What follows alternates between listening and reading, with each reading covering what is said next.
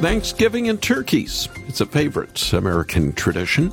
Today is November 1st, but people have already been planning holiday meals. But turkey has gone up in price this year, and there's no guarantee the price won't rise even more.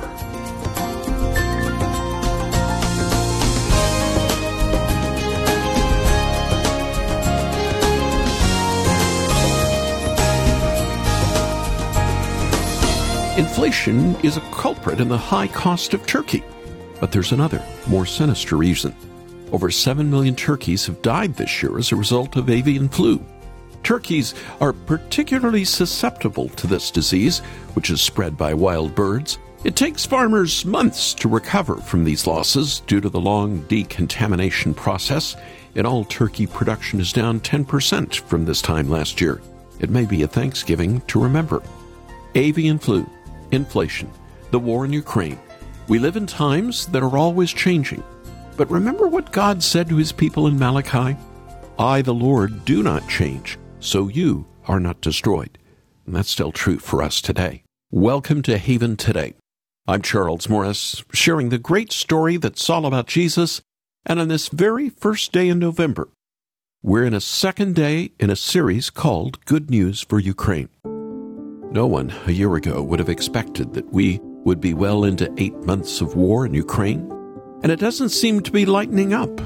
A few weeks ago, Ukraine made major advances to push Russia out of its eastern territory, but that was met by missile and drone attacks from Russia on their infrastructure, including Ukrainian power plants. And that's not good as the temperature drops and winter approaches. For many, it feels like a hopeless situation. But my friend Sergei Rakhuba from Mission Eurasia says this tragedy is being used by the Lord in amazing ways. The church became the leading spiritual force in the midst of this crisis. And the church is shining, you know, in the midst of the war, you know, arising from the ashes of all the war destructions. And, you know, we can report, you know, community after community. If there is a church there, the leadership step, steps up and provides all the help that community needs, either a shelter, you know, food, uh, you know, other counseling services. So the churches became those spiritual hubs for refugees that are looking for support in the midst of this war, in the midst of the crisis.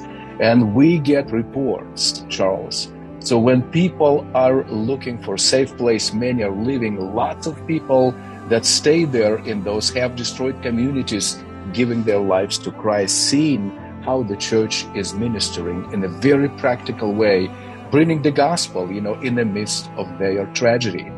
And we get reports this whole summer, you know, so the churches baptize new believers, you know, a lot more than they've done a few years prior to this war. So we see that awakening there in the midst of this uh, uh, unbelievable uh, crisis and tragedy. And people are leaning onto God and uh, working with churches. We want to equip, empower them to continue bringing the gospel to them when they are in so much need. That's Sergei Rakhuba with Mission Eurasia, and we'll hear more from one of his volunteers, a young Ukrainian man named Andrei who had to flee his home in the East, but is serving refugees like himself in this time of need. And I think it's inspiring. After the program, I want to give you an opportunity to serve along with Andre and Sergey with your donations for Christmas boxes for refugee children. Haven Today is partnering with Mission Eurasia to package and deliver thousands of Christmas boxes that are filled with toys and candy, socks or mittens, school supplies, and most importantly, hope. Yes, each box includes an age appropriate Bible in the Ukrainian language. Often it's the Jesus Storybook Bible by my friend Sally Lloyd Jones. Join us in sharing the hope of Christ with thousands of displaced children this Christmas. $25 sends a box of hope. So why don't you call us after the program? And the number to call is 800 65 Haven. 800 65 Haven or go online and watch the video where Sergey shows what a Christmas box looks like. And you can make your gift when you visit haventoday.org. That's haventoday.org. Now let's get this program started. Now let's get this program started here on Tuesday, November 1st. Jeremy Camp opens Haven today. Will I believe you when you say your hand will guide my every way? Will I receive the words you say every moment of every day? Will I will walk by faith, even when, when I cannot see? Well, because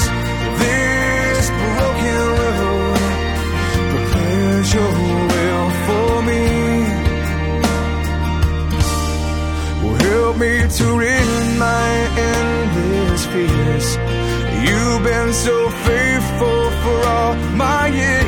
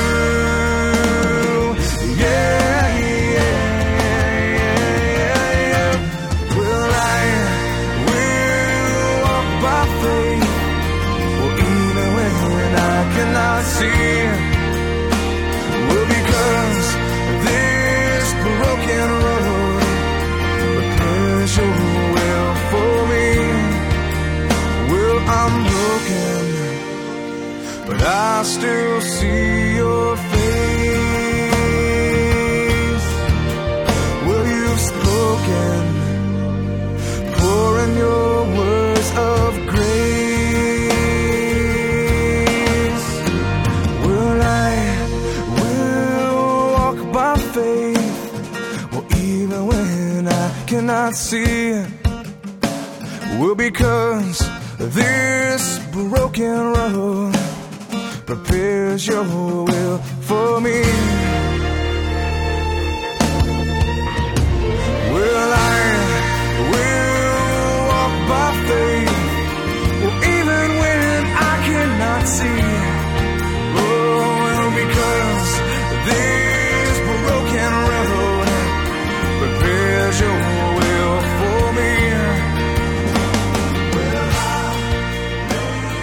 Something everybody has to do, but Christians, especially in Ukraine, are having to do this right now walk by faith. Jeremy Camp opening a haven today called Good News for Ukraine. I'm Charles Morris. And now I want us to travel to the western part of Ukraine, and I want us to meet a young man named Andre. He is a refugee. He's working as a volunteer with Mission Eurasia to fill the Christmas boxes for refugee children. We asked him to share a bit of his story of escape and why he's helping out and how the Lord has ministered to him in a very difficult year. On uh, February 20, uh, 24th, I had to leave the town I used to live in, Zaporizhia, which is uh, closer to eastern parts of the country. I had to flee to western Ukraine with uh, a small team from our church. And uh, here in western Ukraine, we managed to mobilize some resources, some international help, and start uh, minister here uh, with what we can. We deliver food packages, uh, clothing items, uh, hygiene packs to uh, eastern Ukraine or anywhere where hostilities take place or used to take place. So um, this is how uh, God blessed me with an opportunity to serve people of Ukraine, being myself a refugee. The last two months have been very difficult in terms of uh, just heavily bombarded with missiles. Like every night, a rocket hit uh, uh, a re- residential building or some, someone was killed, houses were damaged. It, it's just heartbreaking, you know, to see. Even now, my voice is, my voice is shaking. So yeah, it's kind of horrible to, to see all, all of it. Thankfully, my family is now in uh, Europe, uh, namely in uh, in Lithuania. Our Christian friends uh, received them as refugees, and as for me, uh, now I'm in Western Ukraine, Zakarpattia region. During this time, I, I, I uh, realized that I don't have so many friends, and just the fact of appreciating Jesus as my friend that he uh, the Lord Himself has become my friend. It just uh, makes me feel so. It just uh, kind of breaks my heart to to think of it, and uh, I especially felt it in uh, the time of of war. Yeah, that's when you uh, start to appreciate the friends you have and the salvation that Jesus Himself gave to you. Children in Ukraine, they have been through a lot this year. Missiles, explosions, injured people, or, or even killed people. And uh, this holiday season that's coming uh, will definitely be very, very different. Uh, and some children might have to spend their holiday and pre holiday time uh, not around uh, their loved ones, but instead away from home or even in bomb shelters. Right now, the preparations for the Gift of Hope project are in full swing, and uh, uh, the project itself is called to bring um, at least some solace to those children having had their childhood stolen by the war. We hope that this small presents uh, containing sweet treats like toys, warm clothing items like hats, gloves, and children's Bibles will speak to the hearts of the children of Ukraine and help them feel that they are cared for. And uh, this holiday season is going to be very, very different uh, from those that we had before, especially for Ukrainian children, as many of them will spend their holiday time not around their loved ones, but instead far away from home or even in a bomb shelter. We know that children need, above all, attention and care, and uh, hopefully, this gift of hope uh, and live communication with volunteers of Mission Eurasia will be of some comfort to children in Ukraine that are hurting and suffering the aftermath of the war. This is Haven Today in a program called Good News for Ukraine. And if you would like to join Andre in helping refugee children through Mission Eurasia's Christmas boxes, stay with me and I'll share with you again how that you can help in a few minutes. February 24th. That's when Russian troops entered Ukraine and they started what I would describe as a war. It's been eight months, and still the war goes on. Some thought it would be over by now, and I'm praying it does end soon. But sadly, it just keeps on going.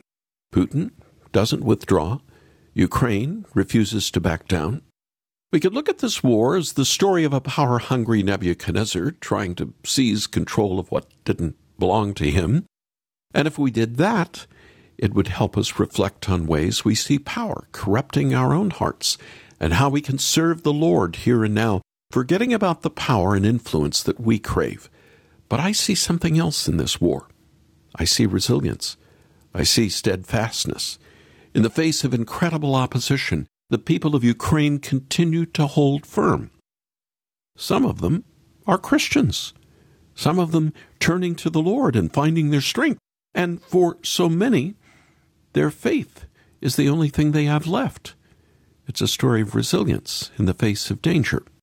And in that story, I see the story of the Lord's people. The Apostle Paul wrote that our war is not against flesh and blood. We, as Christ followers, are not called to conquer the world with swords and armies. We aren't called to fight against people, to beat them into submission, or worse, to kill them if they disagree with us. Paul says this is absolutely not what Christians are called to stand for. But sadly today, many Christians seem to have forgotten that. But I believe Paul was truly serious. Our war is not against people, even if people wage war against us. Instead, Paul said, our war is with the powers and the principalities, the networks of darkness, and the kingdom of the prince of the power of the air. We fight a spiritual battle, not a physical one. That's Paul speaking. And he wasn't just saying that. Paul went through his life embattled and warred against. He was beaten, he was persecuted, he was even stoned, he was left for dead. He knew what it was like to have people against him. The early Christian church knew what it was like for people to try to snuff them out of existence. We can miss how incredible it is that Paul was still able to say, Our war is not with flesh and blood. If anyone had good reason to say that, it was Paul, this apostle. He could have given us a detailed agenda for how to wage war against those who want Christians dead. He could have given us and laid out battle plans, and he did, in a way, but not battle plans on getting even or regaining the upper hand. He gave us plans on how to fight spiritual battles. Listen with me to his marching orders found in Romans 12. Love must be sincere. Hate what is evil Cling to what is good. Be devoted to one another in love. Honor one another above yourselves. Never be lacking in zeal, but keep your spiritual fervor, serving the Lord. Be joyful in hope, patient in affliction, faithful in prayer.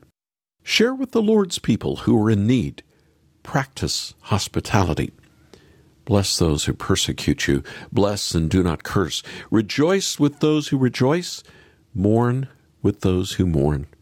Live in harmony with one another.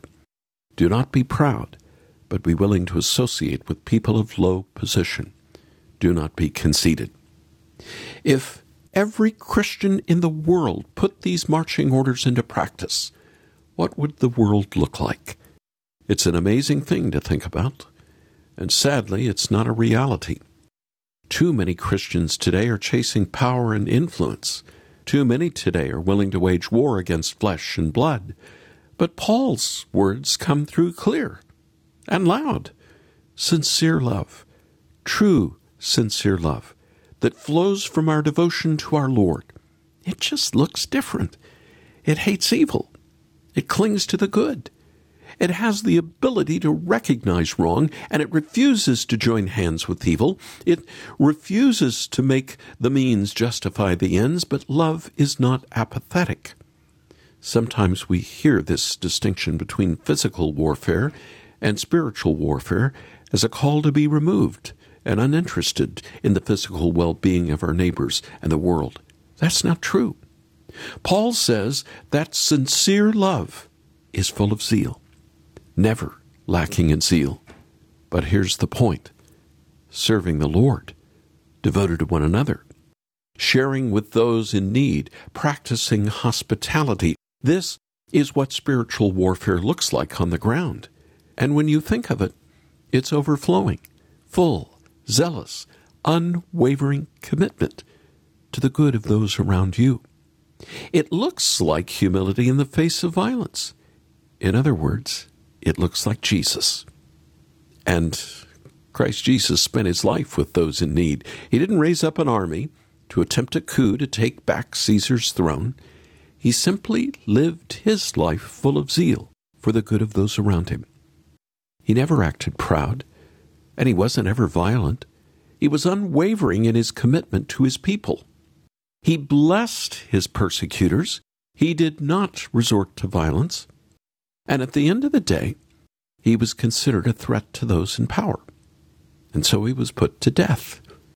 His commitment to us went way beyond his life of love and service. It took him to the cross, where he won the spiritual battle once and for all. Our sin, our guilt, our shame, all laid on him. And his commitment to us didn't lead him to shy away. Instead, he was faithful and even resilient. He was so committed to our salvation that he went through the crucifixion for us, and instead of inflicting harm on others for his own gain, he let himself be harmed to save others. War still today is waging all around us, and yes, of course, it's in Ukraine, Eastern Europe. But we have an anchor in the storms. Christians don't have to fall in line. We don't need to promote violence and to endorse violent leaders. In fact, the Lord calls us away from that. He calls us to wage a different battle. He says, as long as it depends on you, live at peace with everyone. Now, that's a high calling, and it's one we constantly need help with. But it starts with our faith. Who are we looking to? Who are we trusting in? Are we trusting in the Lord when He says He is enough for us? Or are we looking for more or something or some way outside of our Lord? In all this, we are called to reflect on our Savior.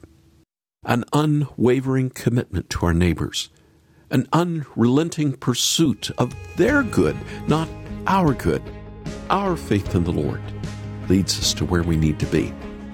And by faith, our Savior Jesus will lead us home. By faith, we see the hand of God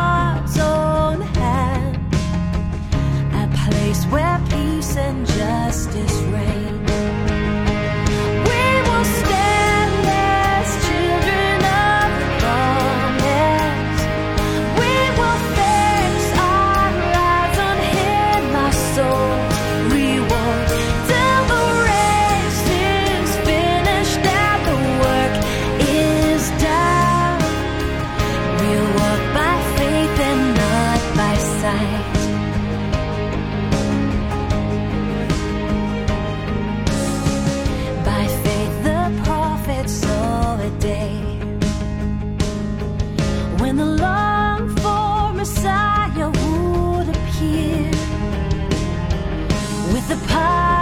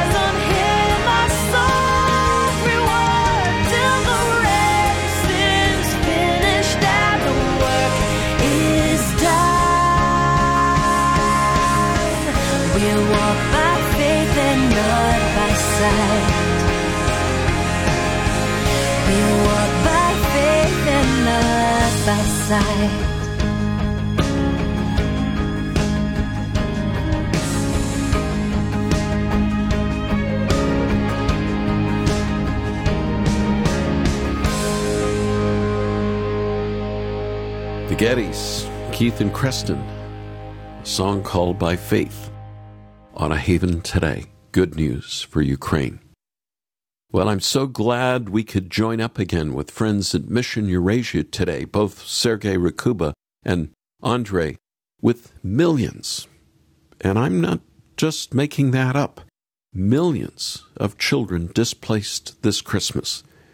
Mission Eurasia wants to help send 100,000 Christmas boxes of hope to children living in very hopeless situations. And that's why Haven Today is partnering with Mission Eurasia. They are already working with hundreds of churches in Ukraine, Poland, Moldova, throughout Eurasia to package and deliver thousands of Christmas boxes to traumatized and displaced refugee children.